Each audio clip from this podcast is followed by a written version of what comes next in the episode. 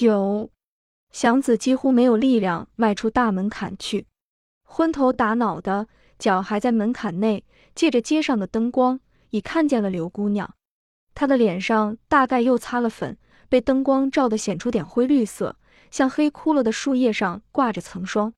祥子不敢正眼看她，虎妞脸上的神情很复杂，眼中带出些渴望看到他的光，嘴可是张着点，露出点冷笑。鼻子纵起些纹绿，折叠着些不屑与急切，眉棱棱着，在一脸的怪粉上显出妖媚而霸道。看见祥子出来，他的嘴唇撇了几撇，脸上的各种神情一时找不到个适当的归属。他咽了口唾沫，把复杂的神气与情感似乎镇压下去，拿出点由刘四爷得来的外场劲儿，半恼半笑，假装不甚在乎的样子，打了句哈哈：“你可倒好。”肉包子打狗，一去不回头啊！他的嗓门很高，和平日在车场与车夫们吵嘴时一样。说出这两句来，他脸上的笑意一点也没有了。忽然的，仿佛感到一种羞愧与下贱，他咬上了嘴唇。别嚷！祥子似乎把全身的力量都放在唇上，爆裂出这两个字，音很小，可是极有力。哼，我才怕呢！他恶意的笑了，可是不由他自己似的，把声音稍放低了些。怨不得你躲着我呢，感情这儿有个小妖精似的小老妈，我早就知道你不是玩意。别看傻大黑粗的，打子拔烟袋，不傻假充傻。他的声音又高了起去。别嚷，祥子唯恐怕高妈在门里偷着听话。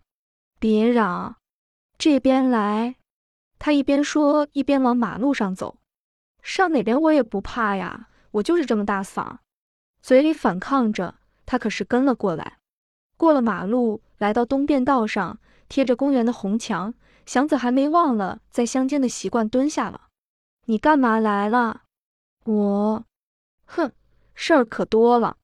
他左手插在腰间，肚子努出些来，低头看了他一眼，想了会儿，仿佛是发了些善心，可怜他了，祥子。我找你有事，要紧的事。这声低柔的响子把他的怒气打散了好些。他抬起头来看着他，他还是没有什么可爱的地方。可是那声响子在他心中还微微的响着，带着温柔亲切，似乎在哪儿曾经听见过，唤起些无可否认的、欲断难断的情分。他还是低声的，但是温和了些。什么事？祥子，他往近凑了凑。我有了。有了什么？他一时蒙住了。这个，他指了指肚子。你打主意吧。愣头磕脑的，他啊了一声，忽然全明白了。一万样他没想到过的事都奔了心中去。来的是这么多，这么急，这么乱，心中反猛的成了块空白，像电影片忽然断了那样。街上非常的清静，天上有些灰云遮住了月，地上时时有些小风。吹动着残枝枯叶，远处有几声尖锐的猫叫。祥子的心里有乱而空白，连这些声音也没听见。手托住腮下，呆呆地看着地，把地看得似乎要动，想不出什么，也不愿想什么，只觉得自己越来越小，可又不能完全缩入地中去。整个的生命似乎都立在这点难受上，别的什么也没有。他这才觉出冷来，连嘴唇都微微地颤着。别紧自蹲着说话呀！你起来。他似乎也觉出冷来，愿意活动几步。他将不吃的立起来，随着他往北走，还是找不到话说，浑身都有些发木，像刚被冻醒了似的。你没主意呀？他撂了祥子一眼，眼中带出怜爱他的神气。他没话可说。赶到二十七啊，老头子的生日，你得来一趟。忙，年底下。祥子在急乱的心中还没忘了自己的事。我知道你这小子吃硬不吃软，跟你说好的算白饶。他的嗓门又高起去，街上的冷静使他的声音显得特别的清亮，使祥子特别的难堪。你当我怕谁是怎着？你打算怎样？你要是不愿意听我的，我正没工夫跟你废吐沫完。说翻了的话，我会堵着你的宅门骂三天三夜。你上哪儿我也找得着。我还是不论秧子，别嚷行不行？祥子躲开他一步，怕嚷啊！当初别贪便宜呀！你失了位了，教我一个人背黑锅，你也不捋开死撑撑皮看看我是谁？你慢慢说，我听。祥子本来觉得很冷，被这一顿骂骂的，忽然发了热，热气要顶开冻僵巴的皮肤，浑身有些发痒痒，头皮上特别的刺，闹得慌。这不结了，甭找不自在。他撇开嘴，露出两个虎牙来。不屈心，我真疼你，你也别不知好歹，跟我犯牛脖子，没你的好。告诉你，不。祥子想说不用打一巴掌揉三揉，可是没有想齐全。对北平的俏皮话，他知道不少，只是说不利落。别人说他懂得，他自己说不上来。不什么，说你的。我给你个好主意。虎姑娘立住了，面对面的对他说：“你看，你要是托个媒人去说。”老头子一定不答应。他是拴车的，你是拉车的，他不肯往下走亲戚。我不论，我喜欢你，喜欢就得了嘛，管他娘的别的干什么？谁给我说媒也不行。一去提亲，老头子就当是算计着他那几十辆车呢，比你高招一等的人物都不行。这个是非我自己办不可，我就挑上了你。咱们是先斩后奏，反正我已经有了，咱们俩谁也跑不了了。可是。咱们就这么直入公堂的去说，还是不行。老头子越老越糊涂，咱俩一漏风声，他会去娶个小媳妇，把我硬撵出来。老头子棒知呢，别看快七十岁了，真要娶个小媳妇，多了不敢说，我敢保还能弄出两三个小孩来。你爱信不信？走着说，祥子看站岗的巡警已经往这边走了两趟，觉得不是劲儿，就在这儿说，谁管的了？他顺着祥子的眼光，也看见了那个巡警。你又没拉着车，怕他干吗？他还能无因白故的把谁的程程咬下来？那才透着邪行呢。咱们说咱们的。你看，我这么想，赶二十七老头子生日那天，你去给他磕三个头。等一转过年来，你再去拜个年，讨他个喜欢。我看他一喜欢，就弄点酒什么的，让他喝个痛快。看他喝到七八成了。就热打铁，你干脆认他做干爹，日后我再慢慢的教他知道我身子不方便了。他必审问我，我给他个徐庶入曹营，一语不发。等他真急了的时候，我才说出个人来，就说是新晋死了的那个乔二，咱们东边杠房的二掌柜的。他无亲无故的，已经埋在了东直门外一地里。老头子有哪儿就个儿去。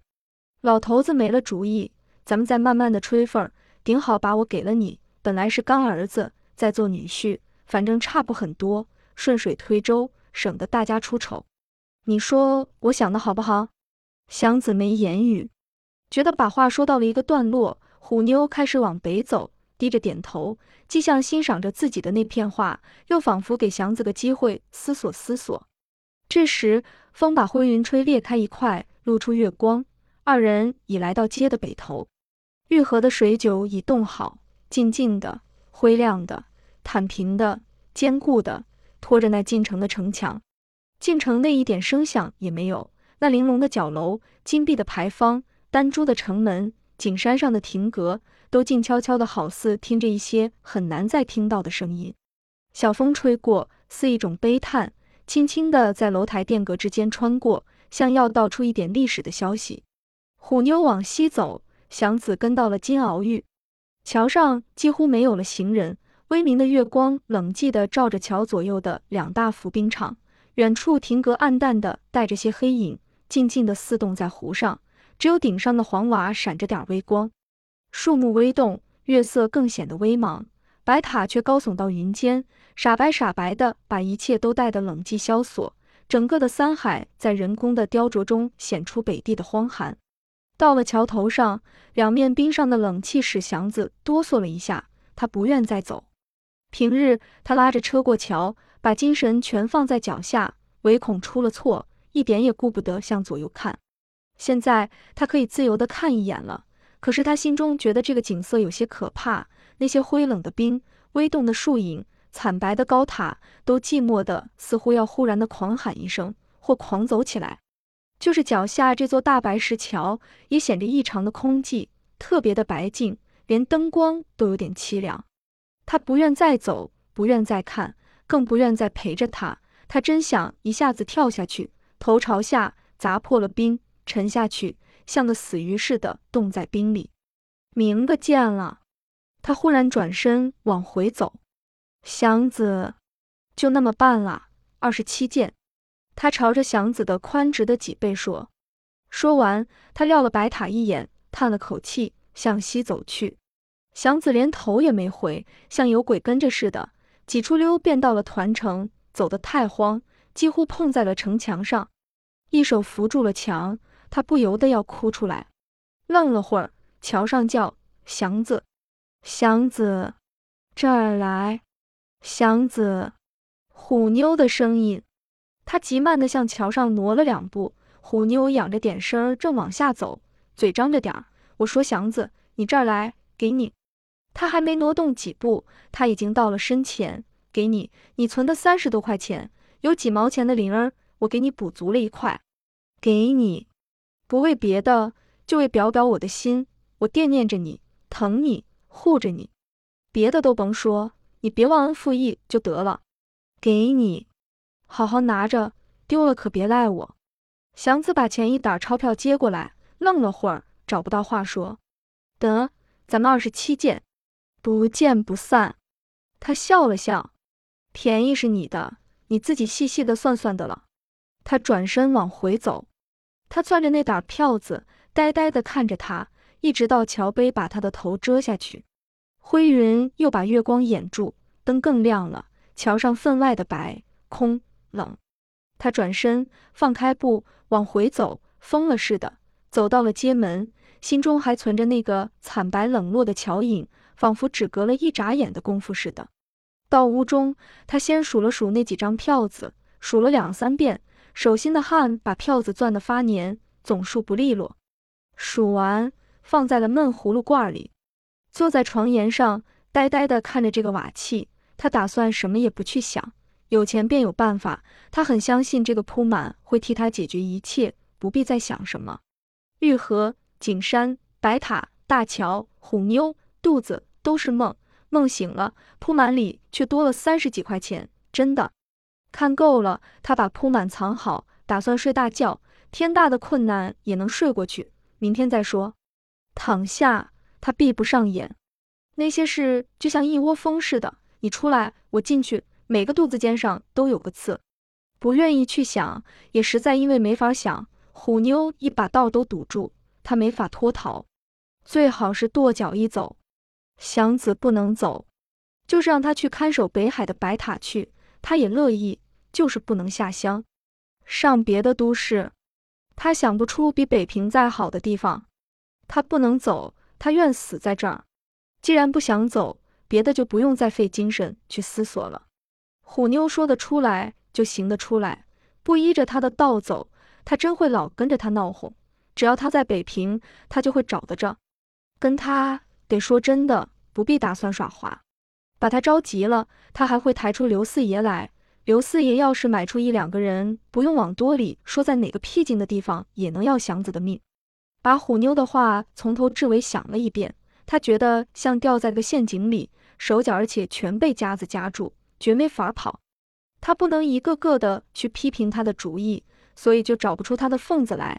他只感到他撒的是绝户网。连个寸大的小鱼也逃不出去，既不能一一的细想，他便把这一切做成个整个的，像千斤闸那样的压迫，全压到他的头上来。